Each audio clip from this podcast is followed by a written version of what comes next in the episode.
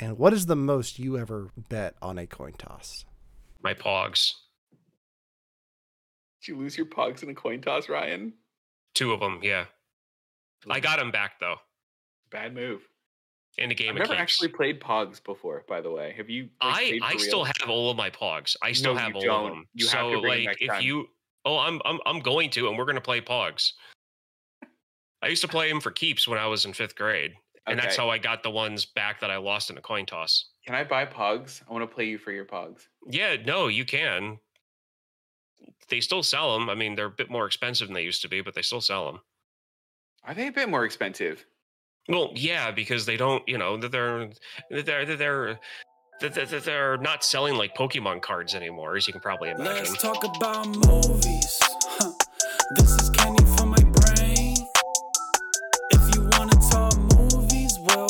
well, guess what? We on the same thing. You gotta watch, watch, watch, hey, watch this podcast. Hey, everybody. Welcome to You Have to Watch This podcast. I'm Allen. I'm Ryan. And I'm Devin.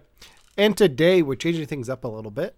It is my pick for the week. And because Devin's been dragging his feet on this one for a while, uh, we are talking about the Coen brothers pick No Country for Old Men, starring Tommy Lee Jones, Josh Brolin, and Javier Bardem. And Woody Harrelson for like a, a second. So, Yeah, surprise Um, Woody Harrelson and surprise Stephen Root. You'll love it. Oh yeah. Um, we'll, we'll get into that in a bit, but before we do that, we usually talk about things that we've watched in pop culture over the last week. Evidently, we've just watched nothing, so we have nothing to talk about uh, this week. But I do want to I, I do want to show something off to Devin. Ryan's already seen this, but it, it's very funny that I have this for the show today because it is this person's birthday. Devin, I bought something this weekend that I want you to try to guess what it is. It's a Okay. you know you know what the kind the kind of things that I like to buy when I'm out shopping at antique yeah. stores. Uh, it is from a show from the '90s, Okay. and it is complete in box. What do you think I bought this weekend? You bought the whole show in a box. I bought something from a show in a box. Oh wow. Okay. You bought. You bought Mimi's makeup set from the Drew Carey show. You are so close. That is Am so I really? close. That is so close. I brought a Drew Carey doll. I was so close. And the reason it's funny is it's Drew Carey's birthday. So happy birthday, Drew Carey. Oh, happy birthday! I didn't know that.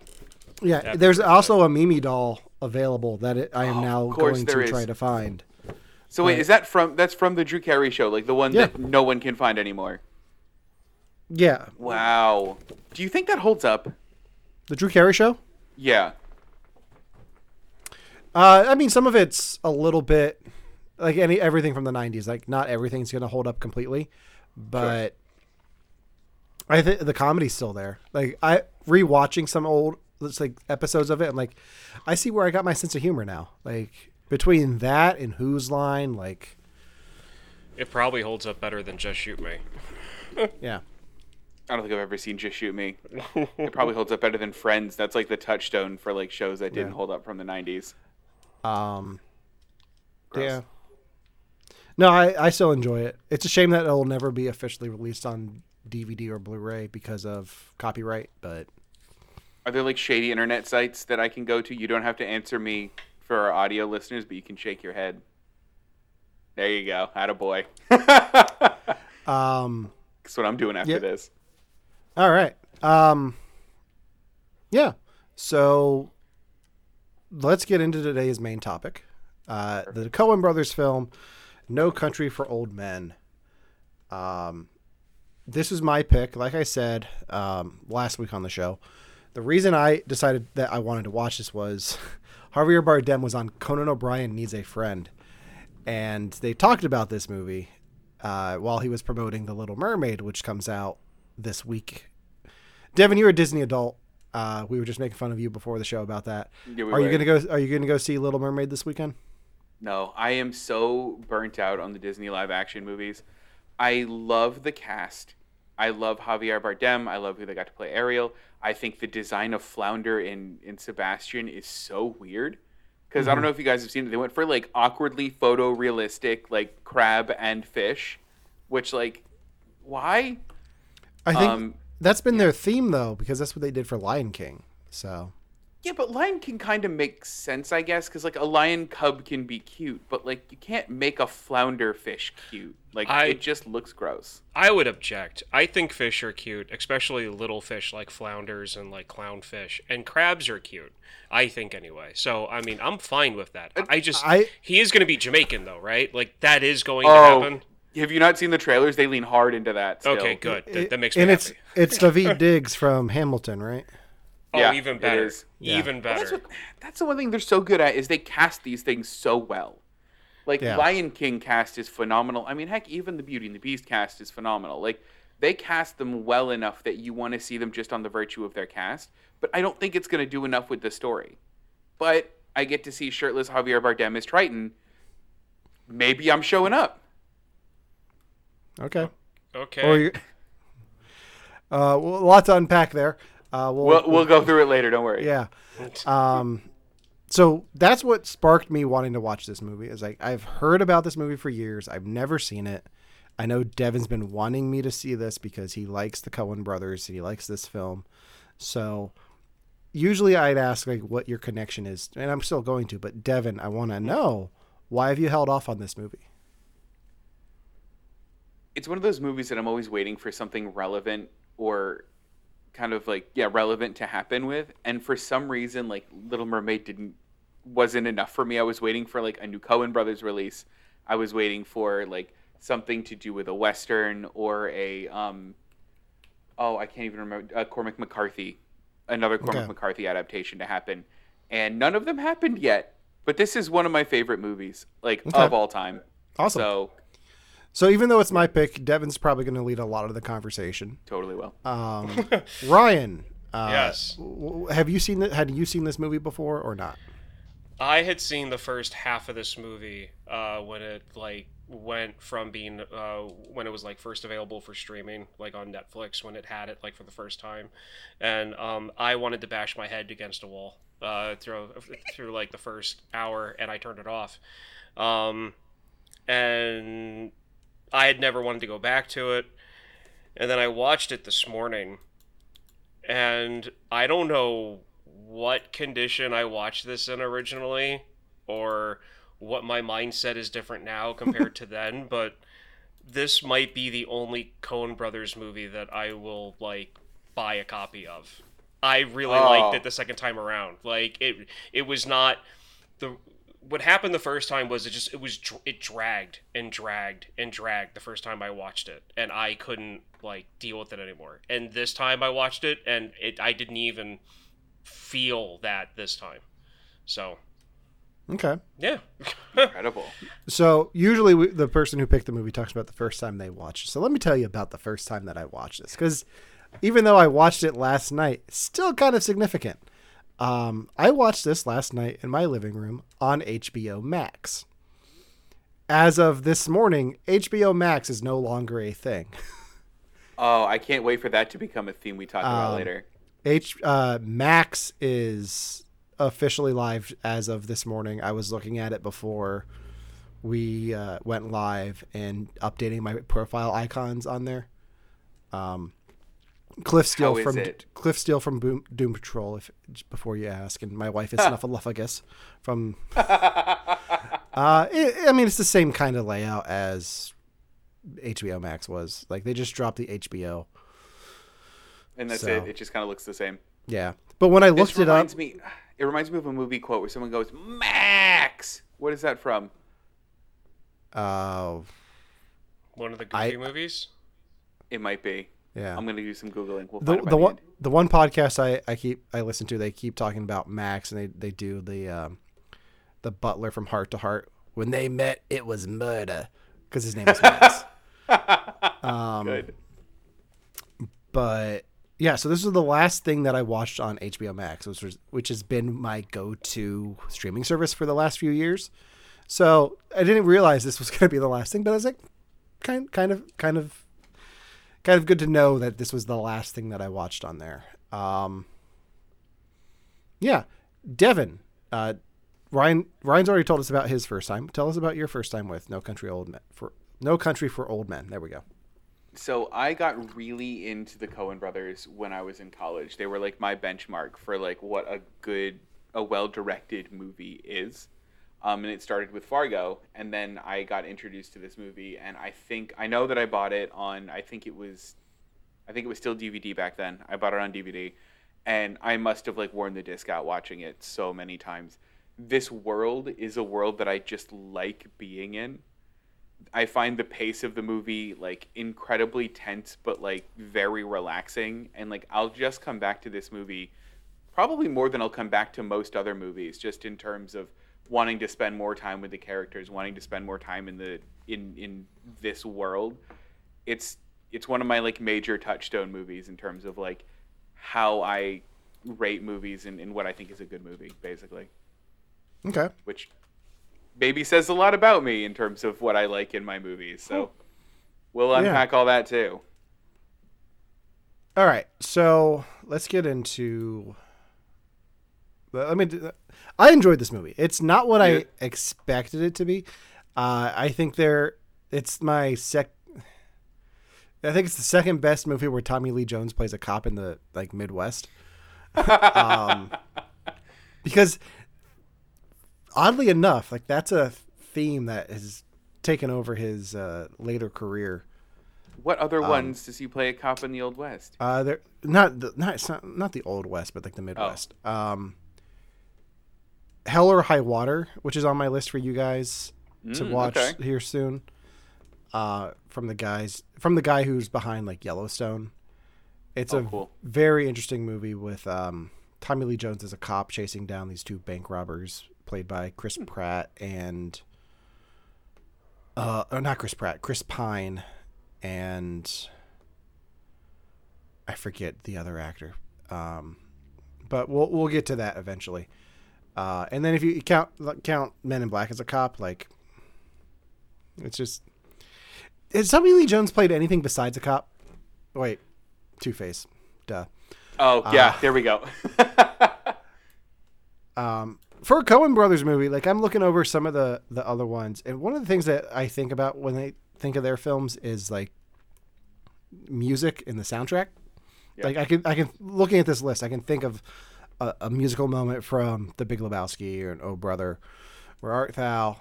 Um, there's hardly any music in this, and it drives the tension so well. Um, there and there were points in this where I actually like I jumped from the tension like in like loud noises and not like like not like guns going off or anything, but I think a phone rings at one point and I was like, "Whoa, okay." and that was enough because Yeah, they do such it- a good job of building it in this movie.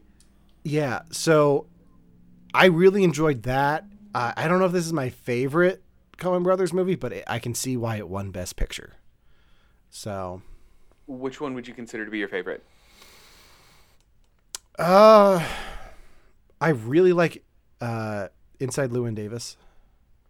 Okay. Um, yeah, I think that might be my favorite. Ryan, what's yours? I'm, I'm really Probably. curious. Probably this one. Probably this one. The Coen brothers and I don't usually get along. Well, I know you didn't like uh, Barton Fink when I had you watch that one. Mm-hmm. That was John Goodman in the hotel room. Yeah. Have you guys seen Oh Brother Where Art Thou? yes. No, Oh. Okay, well that's something that we'll have to watch. And have you guys both seen Big Lebowski? yes, Yes.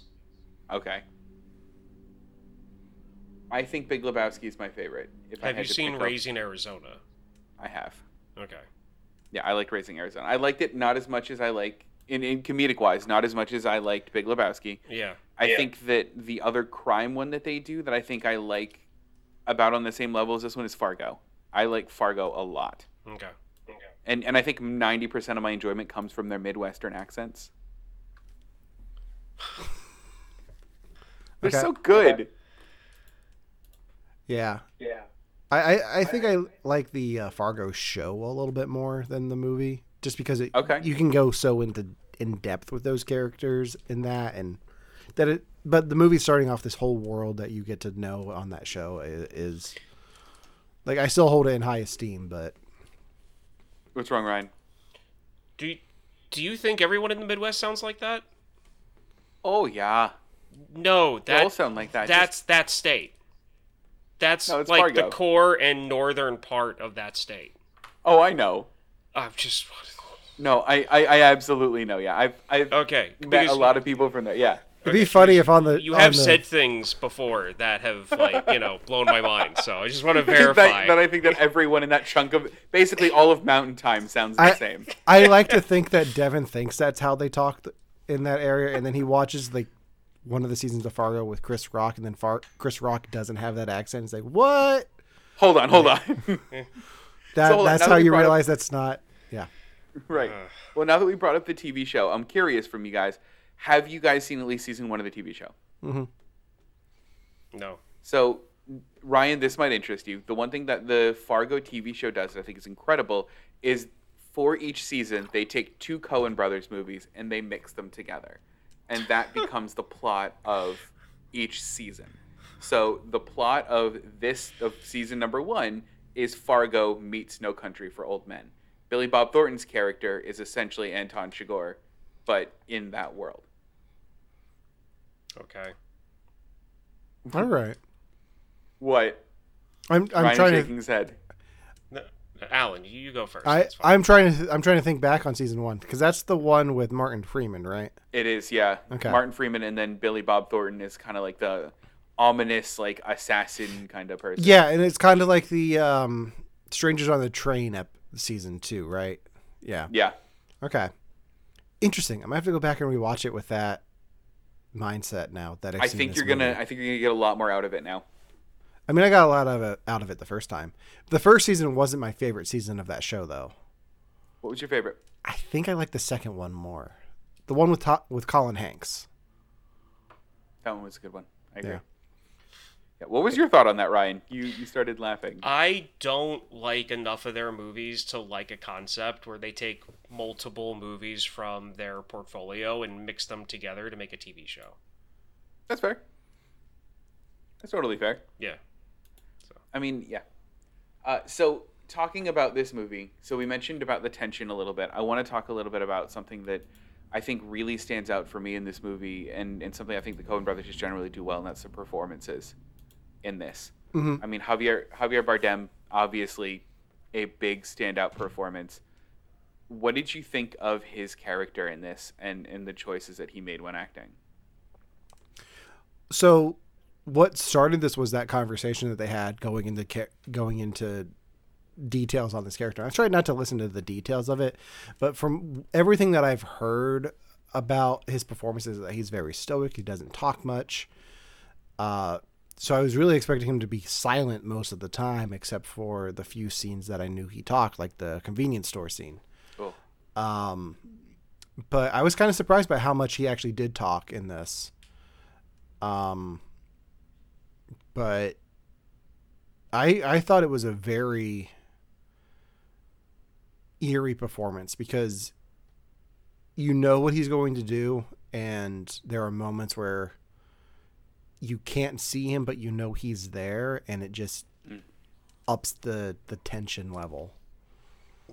He's a Great- presence. Great use of doors to block him. Yeah yeah. Ryan, did you have the same the same reaction? Yeah, I mean, the first time that I watched this, he was one of the things that I did actually like about it from like from the first time I watched it, and I really wish wish then there was more of him in it. But the second time around, actually watching it and finishing it, it, it it's. I don't know how anyone or him could have played the character better. Mm-hmm. And that's the best thing I can say about anyone's performance in it. Um, he's ne- I've never seen anyone make make a mullet bowl cut seem intimidating. So, real quick, I really, part of me had the intrusive thought of I should stop at the barber and get that haircut for tonight's show. Would Anna have let you in the door? No. It is a choice. This haircut. It is a It- definite choice. but it- it also fits the character and it fits the time that this movie is set in which is like the late to mid 70s so it's perfect I mean, that's true. That's that's incredibly true. Yeah. yeah and Um, it's yeah So then, were there any other like real standout characters? Because I mean, obviously Javier Bardem we could talk about for a long time and how he portrayed Anton. Did anyone else stand out for you particularly in this movie? Uh, Lou Ellen, Yeah. uh, mostly because they called him Lou Ellen the whole time. Llewellyn. Yeah, which I don't know if that's just like a inside joke with the Coen Brothers because Lou Ellen is spelled the same way that Lewin is in Inside It Llewyn is. Davis. So like, do they just want to like point like do they just like that name and how it has two different like pronunciations? You know, look that up. Uh, but I thought I liked his journey. I, I liked him as like the main focus of the of the film because you want to root for him because like he doesn't he, there's like there's no bad intentions with anything he's doing. He's just trying to like better his own life. Like he's not he's not going out trying to kill people. He's just trying to protect himself and his wife. And like chaos just follows him ever and and death follow him wherever he goes. So, but I don't blame him for that. So like I I, I kind of sided with him a lot like with everything he did. Like I, I wanted him to succeed. That's an interesting take because I didn't always side with him. I mean, he didn't go killing. He mm-hmm. was very mm-hmm. smart about a lot of what he did. But he also did stumble upon a drug deal gone wrong and went, I guess I'm going to take this money now. and then just ran away with what is clearly well fought after drug money and then thought it was going to be okay. Like, I. It's, it's that major choice that happened so early that for me the character has to do so much good as the plot progresses for me to be back on his side and i am by the end of the movie i mean by even the midway mark basically by the time he sends his wife off um, i'm on his side now but it's for me it's the selfishness of well i just stumbled across this money guess it's a payday it's like stop Well, I don't think it's even like it. It takes him a while to find the money. First, he finds the dog, then he finds Yeah. the shootout, and the one person alive there, and then finds the the last man standing, who died by a tree, and there there he finds the money. So it's like we're in the middle of the desert. What what else are you like? If you came across that in the desert, what would you do, Devin? I, you know what? I thought about this a lot lately because I had something like this happen to me, uh, literally yesterday on the Oh. train. Oh, okay. Yeah, it was. It wasn't. It wasn't as like dramatic, but T- tell us. put- Tell us. Tell us. I was. I was put in a situation where I could have intervened in much the same way, and I could have basically either been a really good person for having intervened, or I could have been made a target for having intervened. I basically walked in on people making plans to hurt somebody else. And my reaction to that situation was the same reaction that I would have had had I been Llewellyn. I would have seen the dead dog, I would have seen the cars, I would have seen the guy against a tree, and would have gone, This isn't my problem. I don't want a part of this, and I would have walked away. And I would have then like like listened to the news or turned on my like ham radio because it's the 70s and would have like waited to hear something about it but i would not have personally intervened and thought let me benefit from this Okay. what about you would you have had the same reaction because this is a good question because this is a bit of a moral gray Are, area are we like, talking about the, right the, the? Are we talking about the, the question on the train or finding a body? let's talk about this specific scenario because i think for me the question on the train was analogous enough that like had i stumbled upon this in the desert that was enough for me to go like yeah i would have walked away I I would have left the crime scene alone, and then if I saw a trail of somebody from somebody else leaving, I would follow it and see if they were alive or not. I don't try to know. help. I try to help, and then probably contact the authorities. hmm um, and probably not even bother with the money. Yeah. As tempting as it would be, with what is going on there, I would either contact the I would contact the authorities anonymously and leave, um, or contact the authorities and chances are somebody there has a, a, a reward out for them. So go that way. That's fair. Yeah. Ryan, what would you have done? Well, first, I um, it took me a while to re-side with him because I thought the whole idea of taking the money was completely stupid to begin with. Right. I mean, it's And supposed was- to be. And that was one of the little things that was bothering me the first time I watched this movie. When he took the money, I'm like, "Don't take the money, don't take the money." like there was the, but then you know the second time I was like, you know, you know, I I, I know what's gonna happen. I'm just gonna roll with the storyline and see what happens. And it, you know, the second time I watched this, it was a lot better. But yeah, no, it took me a while to like really care about him getting away with the money or not. Like I was more concerned about his wife than I was about his safety. Um, Sure. It was more like, why would you put your loved ones in a situation like that? Why Mm-hmm. would you choose to take that money f- knowing full well what happened? Because he, he finds everything at, at the scene to let him know that it was a drug deal gone bad.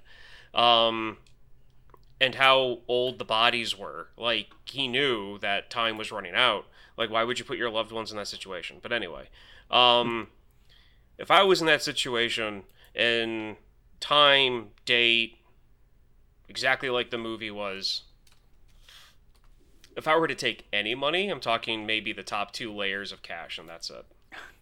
You're taking like a cool 10,000 and you're like, okay, I'm good. Like, Yeah, 10, 15, and then just Yeah. skip. And then, you know, as you know, as long you know, it's like and he was being super paranoid. Like he was looking around, make sure that he wasn't being followed and everything like that. If I'm doing that same thing, I'm just taking like the top two rows and when the other members come by to like find out what happened, somebody somewhere got away with 10 grand, but there's still like close to 2 million dollars left and that there was a shootout. Who knows what happened to that money? Hell, I'd even take the top two rows, leave the chasel open, and spill the rest of the cash out and bounce to make it look like some, you know, like an animal got into it or something. that's fair. That's fair. It's actually a really good call because then, oh, an animal got into it. I don't need to look for the rest of it. Yeah. Smart. I, I actually really like that. So, Llewellyn taking the money essentially is what starts Anton Chigurh hunting him and, and, and looking, you know, trying to find this guy. This is where we start to get two of the most iconic things from the movie. The first off, we get introduced to Javier Bardem's not preferred way of killing, but one of his first ways of killing, and that's the, the cattle probe. Yeah. I had never seen this prior to this movie. I You had to haven't? look up what he was. No, I had to look up what he was doing. I mean, obviously now it's like a 33 year old who's seen this movie a lot. I know what it is and what it's used for. Yeah. I thought, I genuinely, the first time I saw this movie, thought he was just pushing a condensed puff of air into their head and it was blowing a hole. They well they they explain what it is in the movie too. Yeah. Oh, and uh, apparently the first time I must have like missed the explanation because like I I remember watching this movie a few times, going, "He just how is air killing them like that?" And I mean, even in one scene where he pops the lock on the door with it, you see the rod come in and out too. Yeah. Yeah. And also, I didn't know that's how they killed cows. By the way, like that is a new thing for me to have learned. Is that why you're vegetarian? It was a big part of it for a while. Oh, really? Uh, Yeah, absolutely. Treatment of from, animals this, is from, high on my list. from, from this movie? Like from it's a mix of from this movie and Allen, I think you were around for this at Penn State. Someone showed us a video. and it was a bad video. So yeah, um, Yeah, I- that was rough. Yeah, I've been on Rotten.com myself when I was younger. I probably know exactly what you're talking about. Um, yes, I'm sure So- you were. No, uh, No, uh, no, no. ca- No, you don't know what we're talking about because this is at a street festival. They had like what looked like a food truck, and we went up to it and like, hey, watch this movie, and it was just like, oh man, it was in It was public. gra- it was graphic and then they gave us $5 each. yeah, That was the Do you remember that was the hook? Is watch this video and if you make it to the end you get $5. we got Yeah, the it- five dollars. We got the $5. Yeah, it was anti meat industry Yeah. prop. Yeah, yeah. No, very much so. Rotten.com had that stuff on there. It probably wasn't the same video, but it was definitely stuff like it. Oh goodness, yeah. Um, I mean, yeah, I learned something because of this movie. Yeah, no, it's not just cows. It's sheep's, pigs, and it happens so quickly that it, it it's just like pop and done, exactly like the guy was. Oh really? So, and it's actually a lot more humane than what they used to do. I don't. Know I almost don't want to know what they used to do, or I'm going to go back to being fully vegetarian. well, I mean, th- th- they don't do that stuff anymore. They they do the air compressed thing with like a with an air compressed jackhammer. So Good. I mean, not good, but good. I guess. it, it's better than the alternative. But anyway, let's keep on going. anyway, Yeah. so that was that was iconic thing number one. Iconic thing number two, and Allen had brought it up. It takes us to the gas station scene. I will watch this scene any day, anytime, no matter what's happening. I love this scene. I know how the scene ends. I just love it. Did you guys have that same reaction to this scene, Ryan? I know the first time you watched it, you sailed past this scene and still decided to to not finish the movie. like I uh, said. Yeah. I liked him and everything about him the first time I saw this. Okay, it was got it. everything else that was driving me nuts. Sure. Yeah. Did you have the same reaction this time then? Oh, I loved it. I Yeah. it, it's just like the first time I saw it. Like the way that that like y- you could tell that the old man didn't know exactly what he was referring to, but he knew enough to be uncomfortable about the situation. Yeah. Um, and I feel like it was one of those interactions where the old man fully knew in his mind what the guy was talking about, but he didn't want to believe it. Yeah. And that's why he was so like beating around the bush about the whole thing. I had seen this scene before I watched this movie. Had you? Yeah. Uh, it came up on the internet once, and I watched it. I was like, I, I should watch this movie. This is some riveting stuff. Um, it's such a great performance from both of them. I was looking up the other actor, um, Gene Jones, who's still active, and I guess was just in the blacklist a while, a few episodes ago.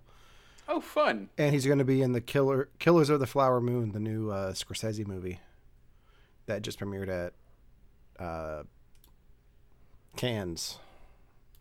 Oh, that's cool. Um, yeah, I, I think it's a great performance. I think it's a riveting back and forth. Um, he was also in Inside Amy Schumer. Was he really? Yes, that is As this character, as Anton Chigurh? no, no, no, no. The the attendant. Oh, the attendant was. Yeah. He was also on Cha- he was also on Chappelle show. So What a career. This man. yeah, What's his name? Gene Jones. Gene Jones. What a good actor. What a good Yeah. career. This man is criminally overlooked. Yeah. Uh, maybe not best supporting actor, but No, but People he- have been nominated for to be One of those people. Yeah, he least deserves to be one of those people that you go, "Oh, it's him." Mm-hmm. Whenever he pops on screen. yeah. Uh, but no, I, I enjoyed that scene. It, it was a lot earlier on in the movie than I expected it to be Sure. for uh, how iconic it, it is now. Um, but yeah, I, I, I enjoyed that scene a lot. Yeah, I I like it too. I mean, it's for me, it's it's what I love the most about this movie. It's tense, it's gripping. There's not a lot of music. They like let the scene breathe a lot too. It's not a lot of fast cuts. It's not a lot of you know close zooms. Like it's it's very simply filmed, and but just so well acted and so well set up that like. It just it draws me in every time. Like no matter what I'm doing, I'll stop to watch this scene. You bring up a good point where there's a lot of long pauses and waiting for things to happen in this movie, but nothing really seems like it goes on for too long. Like it, like everything just. You can have edits where it goes by too fast and you don't get that dramatic tension, or it goes on too long and you have that tension, but then it just fades away because you're like, okay, what? Let's move it along Yeah. this really strikes that balance of finding the the right amount of time. And it, it's a pre- pretty decently long movie. I mean, what was it? Um,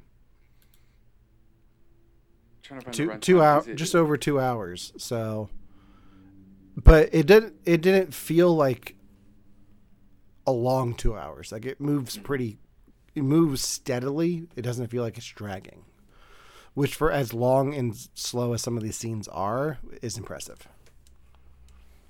Yeah, I agree. I mean, because it's it, it's all tension and it's all tension done right, which is what grips you and keeps you going in the movie. The movie also does something that I think is incredibly interesting, and almost was. I'm almost going to call it a bit of a trope, and I want you guys to challenge me. Where it doesn't show you all of the action, it leaves a lot of the action up to your mind, and shows you just the aftermath of this. This happens in the next scene where Moss runs to a hotel, or Llewellyn runs to a hotel, and you see the aftermath of the shootout at the hotel, but not necessarily the entirety of the shootout. And it happens another time in the movie as well, uh, that I'll mention towards the end. But how do you guys find that? Because I remember that this it happened in this, and then weirdly enough, it happens again in Mission Impossible Ghost Protocol where there's a couple of times where you don't see the actual action happening. It's implied off screen and you see what happens there. Do you guys like this? Is it effective for you guys?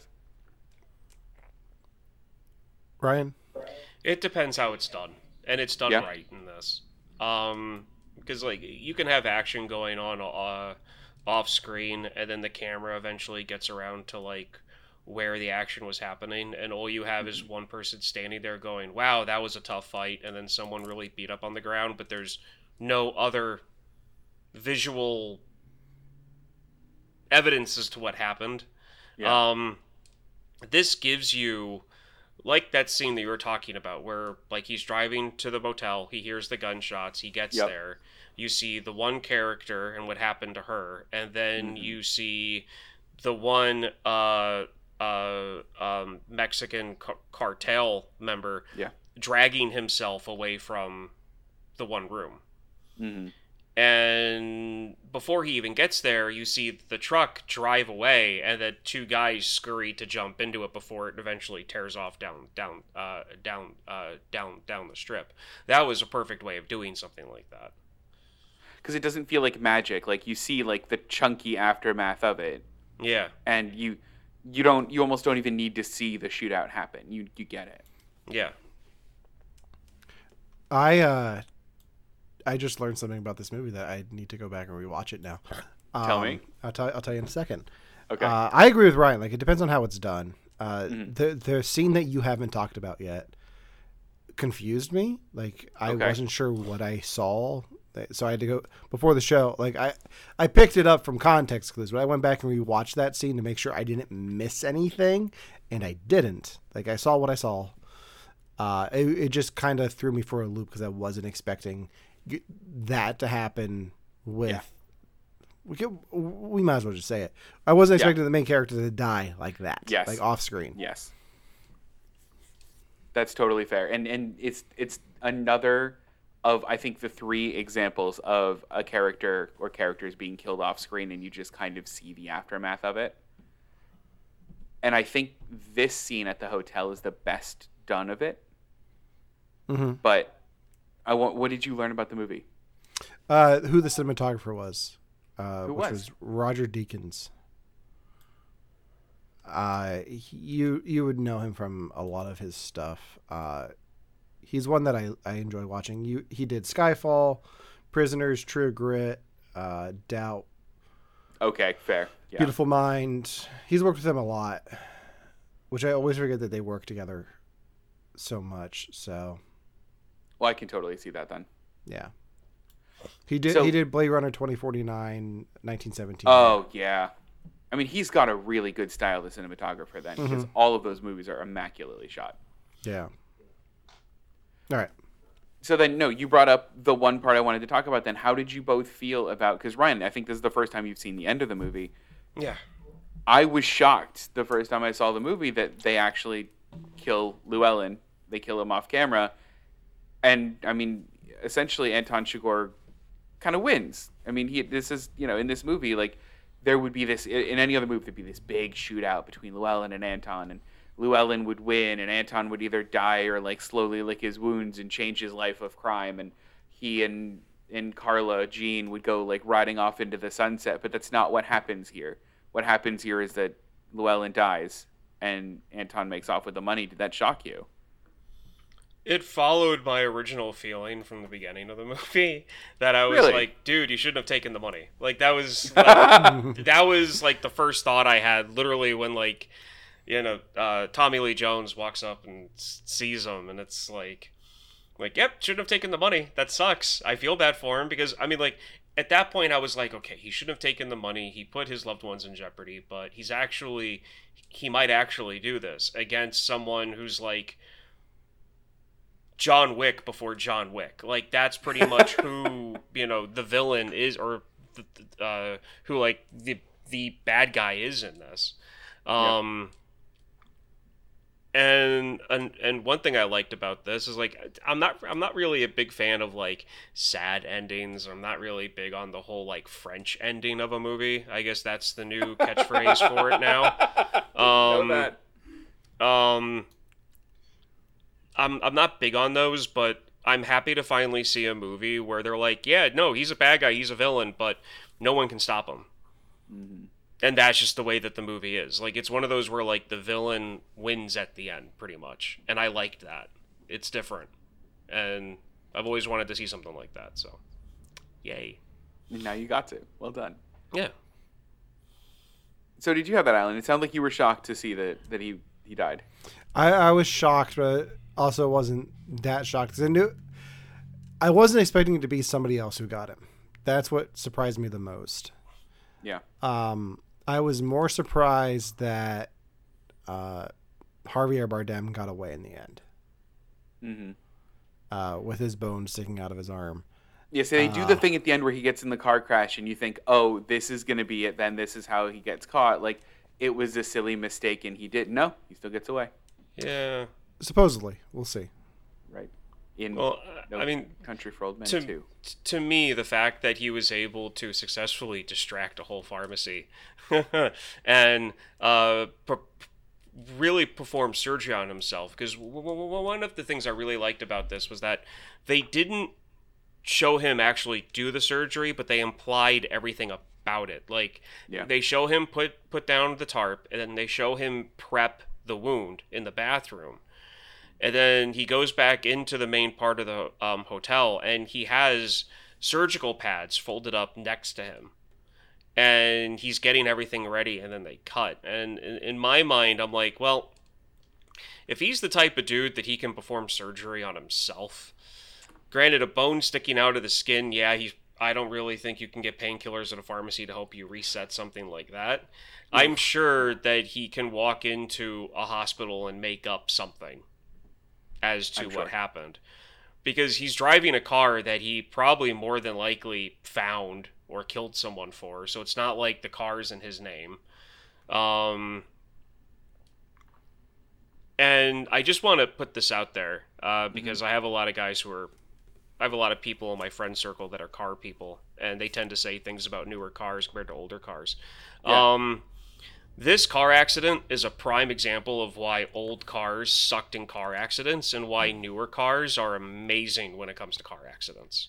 So you'll have to tell me more because I assumed that old cars were built like tanks and always survived car crashes, and new cars crumple like tissue paper, and you should never get into a car crash with them.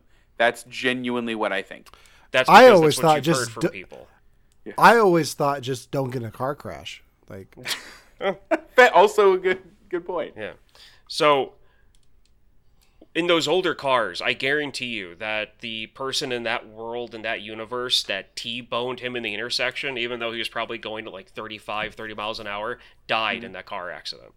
No The reason way. why the old cars looked better after car accidents was because they were tanks and they didn't give. So all of the force, all of the momentum, all of the kinetic energy was spent on you in the driver's seat Oh wow. No chest seatbelts and hardly any lap seatbelts at the same time. And so newer cars crumble because the car is taking all of the energy and all of the force from the car accident away from you, the occupant. Hmm. I If that car that. if that car accident would have happened today, there would have been a curtain airbag coming down, so so his head wouldn't have went into the window and broken it. Um, there would have been padding all around him just in the normal material that was being used. So maybe his arm would have been sprained but not broken the way it was. And the driver that T-boned him would have had a front airbag, his seatbelt on, and both cars would have dispersed, taking that energy away. That's really interesting. So when people say like, "Oh yeah, the car doesn't do too well," yeah, no, you don't want the car to do well because it, keeps you alive. It takes it away from the person. That's a really interesting way to look at that. Because I just assumed like the better the car looked, the better the person inside looked, and it sounds like it's no, not. it's the, the, complete opposite. I mean, Wow. if you really want, and I'll end this whole rant on this. Yeah, yeah. If you really want to see a prime example, watch Dale Earnhardt's Fatal Crash. Mm, I've never seen it, and I've been like purposely not watching It's it. not bad. It's you wouldn't even know because the car doesn't crumble. It doesn't turn around. It just hits the wall like a thousand other cars have. But then watch a uh, but, but, but, but, but, then watch a NASCAR crash from like two weeks ago, and we'll- uh, and look at the difference. Do the cars crumble more now? Yeah, they do. Huh. They do. Interesting. So I guess the last kind of plot point to bring up then was him going was Anton wrapping everything up with Carla then after Yeah. her mom's funeral. Yeah. I mean, obviously he goes into the room, and I love this scene because she refuses the coin toss. She makes it all about his decision, Yeah. and it's not it's not chance. It's not he. He does the same nonsense he did to the guy, and she's just like, no, I I don't I won't play this. And but what did you guys what did you guys think of that? Because he makes a choice, and he makes a choice out of his own free will for the first time in the whole movie. Well, I don't think it's the first time in the whole movie because they only do the coin toss once with the guy in the uh, gas station, unless I'm forgetting another time. Everyone No, else think- he's killed, it was a choice. But I think it's because he's been told that he like these are the people that he has to kill. Like Carla, for example, he promised that he would kill Carla, so he's gonna go kill Carla.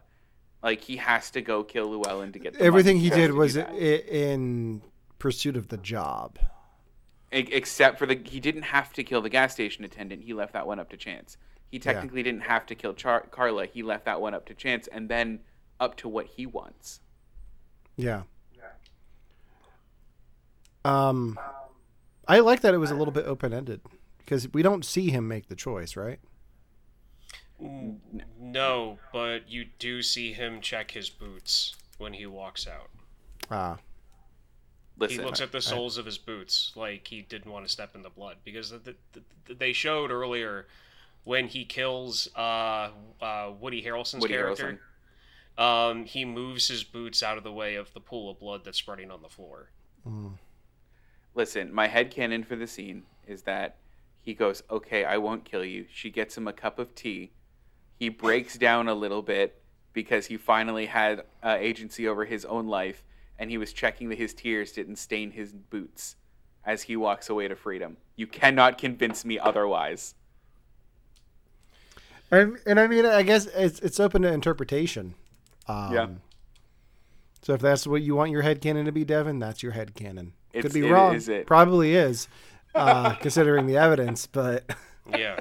um, before we wrap this up, I want to talk a little bit about the Oscars that this thing won.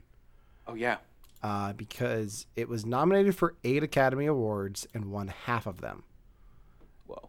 It won Best Picture, Best Director, Directors, um, Best Supporting Actor, and Best Adapted Screenplay. Uh, any of those categories you want to break down and talk about what it won against and see if it uh, if it holds up? I feel like adapted screenplay is gonna make me laugh, but I, I feel like it may not hold up against best best motion picture. I mean, its biggest uh, bi- its biggest competition for m- most of these awards was "There Will Be Blood." Uh, because it was ah. also nominated for eight awards. They were pretty much nominated in the same category except for screenplays. Oh no, even even for screenplays because they were both adapted. Um, We the- talked the- about how not fair it was that they both came out in the same year. there's there's a story and I forget which one it, which one's which, but they were filming at the same time in the same area. Oh, I know I know exactly what it was. So the the smoke plumes they had from the oil rig Yeah. could be seen from the set of No Country for Old Men. And I think they might be in a shot. But I can't confirm that. Um so for best picture it was also up against Atonement, Juno, Michael Clayton and There Will Be Blood. Do you do you remember any of those movies? 2007 was a good year. It was a Um, good year. That was a good year. I feel like it like it was a coin toss between uh their their uh their will be blood and this one. Like Juno was good. Um I haven't seen it in a while. I have it on DVD. Mhm. Um but I don't like I don't think a movie like Juno should win a best picture award up up against movies like No Country for Old Men and There Will Be Blood. Like Juno's good, but it's not that level of movie. Yeah. I think I'm the same way. I mean, I think because movies like No Country for Old Men and There Will Be Blood do the thing that I like movies to do, where they're about something, but they have a deeper meaning behind them. They get you talking about symbols and themes and character motivation in a way that Juno, despite it being a really good movie, definitely didn't do. And this is what I like discussing about movies: is what is the tone of the scene, what is the theme, how is the shot constructed, and Juno seems a little bit less um, in terms of those things. I mean, for Juno, the it won best original screenplay, which I think Yeah. is fair going up against. Uh, oh, I, I say this and then I take I want to take it back. It went up against the Savages, uh, Michael Clayton, Lars and the Real Girl, and Ratatouille. Mm. One of these That- things is not like the other. Um, no, I like screenplay wise. Like I feel like Juno has a lot more meat to it than Ratatouille. Ratatouille's got the, the nice vegetables laid out. Like, It's a good. It's a good way to do that. Yeah. um, no, I think you're exactly right with that. and then uh, Javier Bardem for supporting actor uh, was up against Tom Wilkinson for Michael Clayton, Hal Holbrook for Into the Wild, Philip Seymour Hoffman for Charlie Wilson's War, and Casey Wow. Affleck for the assassination of Jesse James by the coward Robert Ford. Did he win? No, Javier Bardem won. Okay. I was like, Casey Affleck didn't win that one, right? No, it was just a mouthful to say. Yeah. okay. I, I think he definitely deserved it out of that bunch. I can definitely agree with that. Yeah. I would have worried had he been up against. Um, oh, I can't remember his name. The priest from There Will Be Blood. Because that was Daniel a Day. phenomenal Oh, uh, Paul Dano. Paul Dano Not nominated, surprisingly. doesn't make any sense to me. Spectacular Paul Dano part. Yeah. I, We've I- done No Country for, or we've done There Will Be Blood, right? No. No. But I've Have you all it. seen it though? Yeah. Okay. Well, we never If you- will, but If you want to revisit it, I saw it like on a DVD from Blockbuster on my little TV in my Okay. room when I was a kid. So I I will none of the rules matter that much, but we can bend it a little count bit. Yeah. Has he been how, has Paul Dano been nominated for Oscars?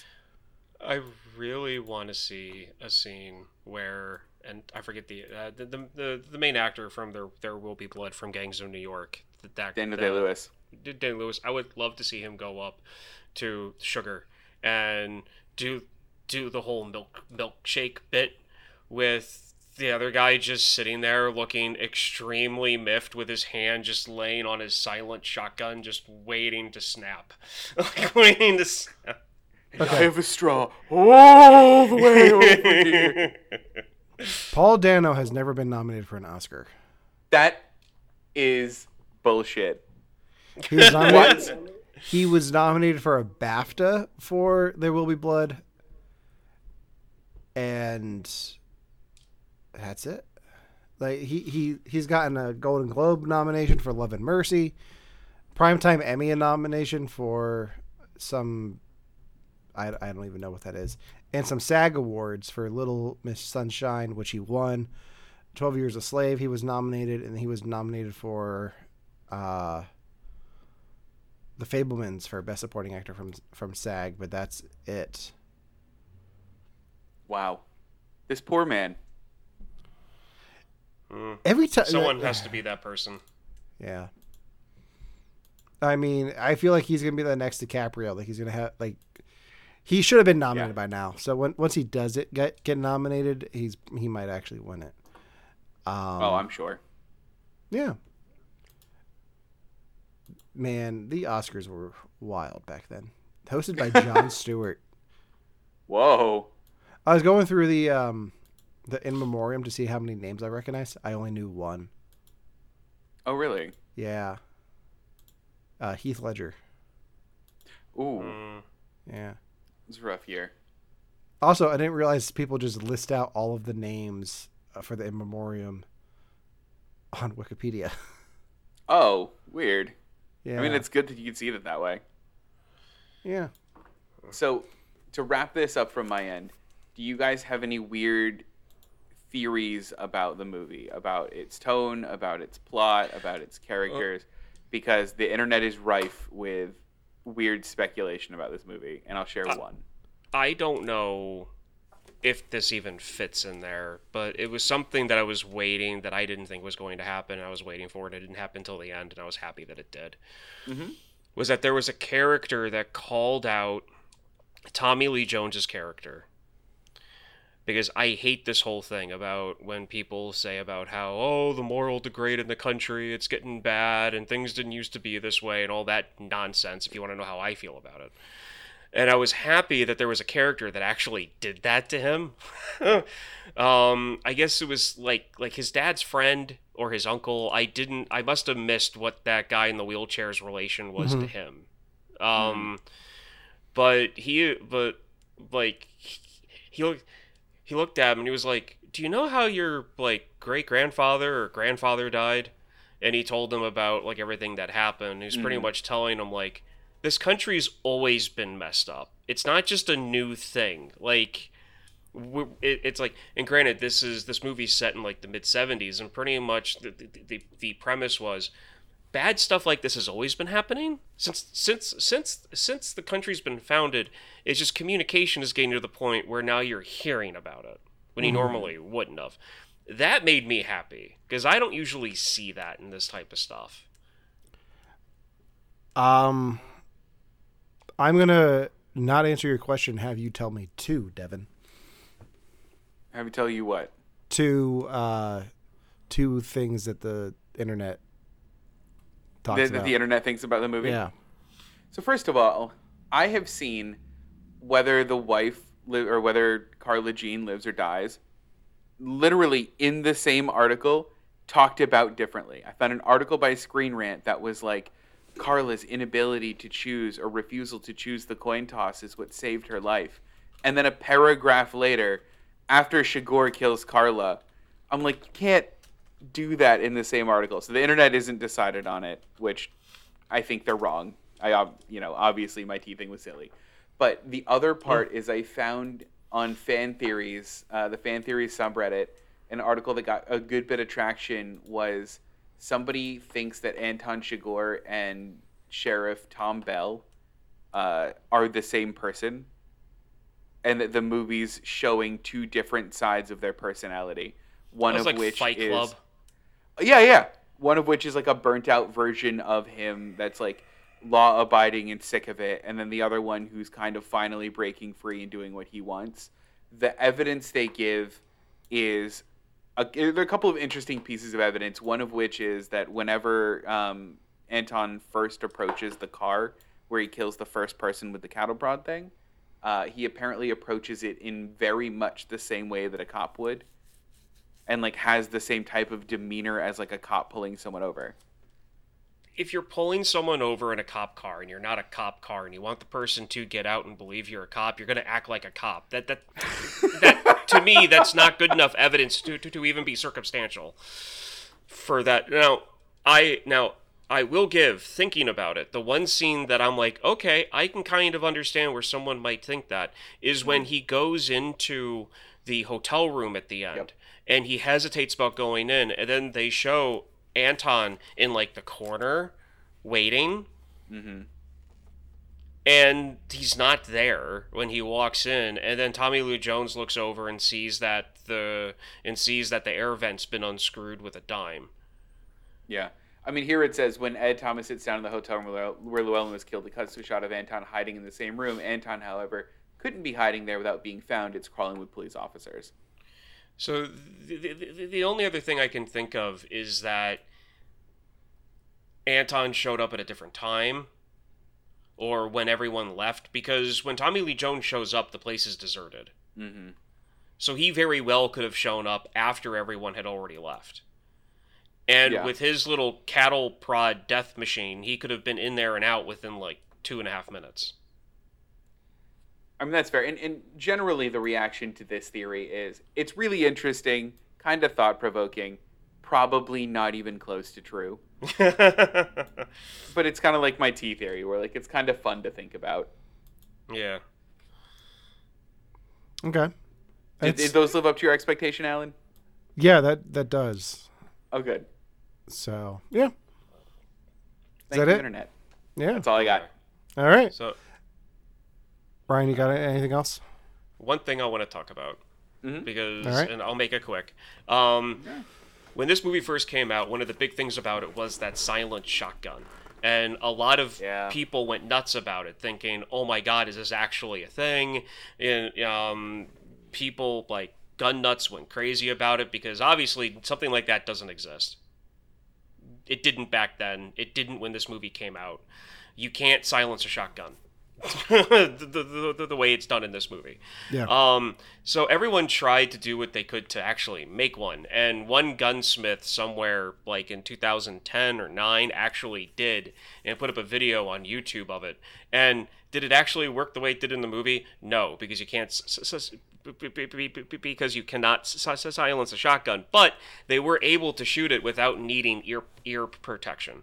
Not Wow. saying that it's gonna be quiet enough to do what he was doing, but yeah. Um, that caused a stir amongst a lot of people I knew, and that was one of the driving forces that I knew a lot of guys went to go see this movie just for the silent shotgun in this, because I, I think that is one of the coolest movie weapons that I've ever seen.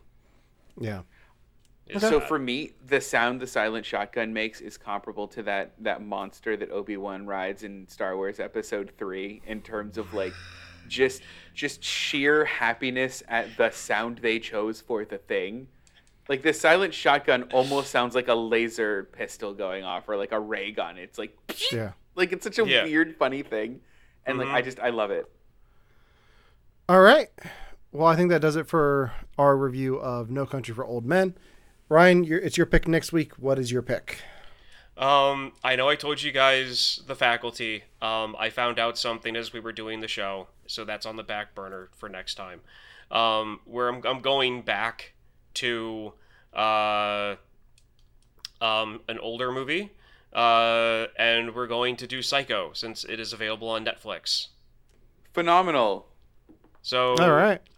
I know I'm doing the same director back to back, but I really want to get you guys to watch that uh, Mel Brooks movie, and the and the quickest way to it is a straight road, and this is my straight road, and this is my. Straight... I'm not mad. I'm not mad at all. All right. So tune in next week for Alfred Hitchcock's Psycho. Uh, you can listen to all episodes of You Have to Watch This podcast on all major podcasting platforms. You can s- subscribe to our YouTube page, like us on Facebook, follow us on Instagram. Until next time, for You Have to Watch This podcast, I'm Allen. I'm Ryan. I'm Devin. See you next week. Re, re, re, re, re. Podcast.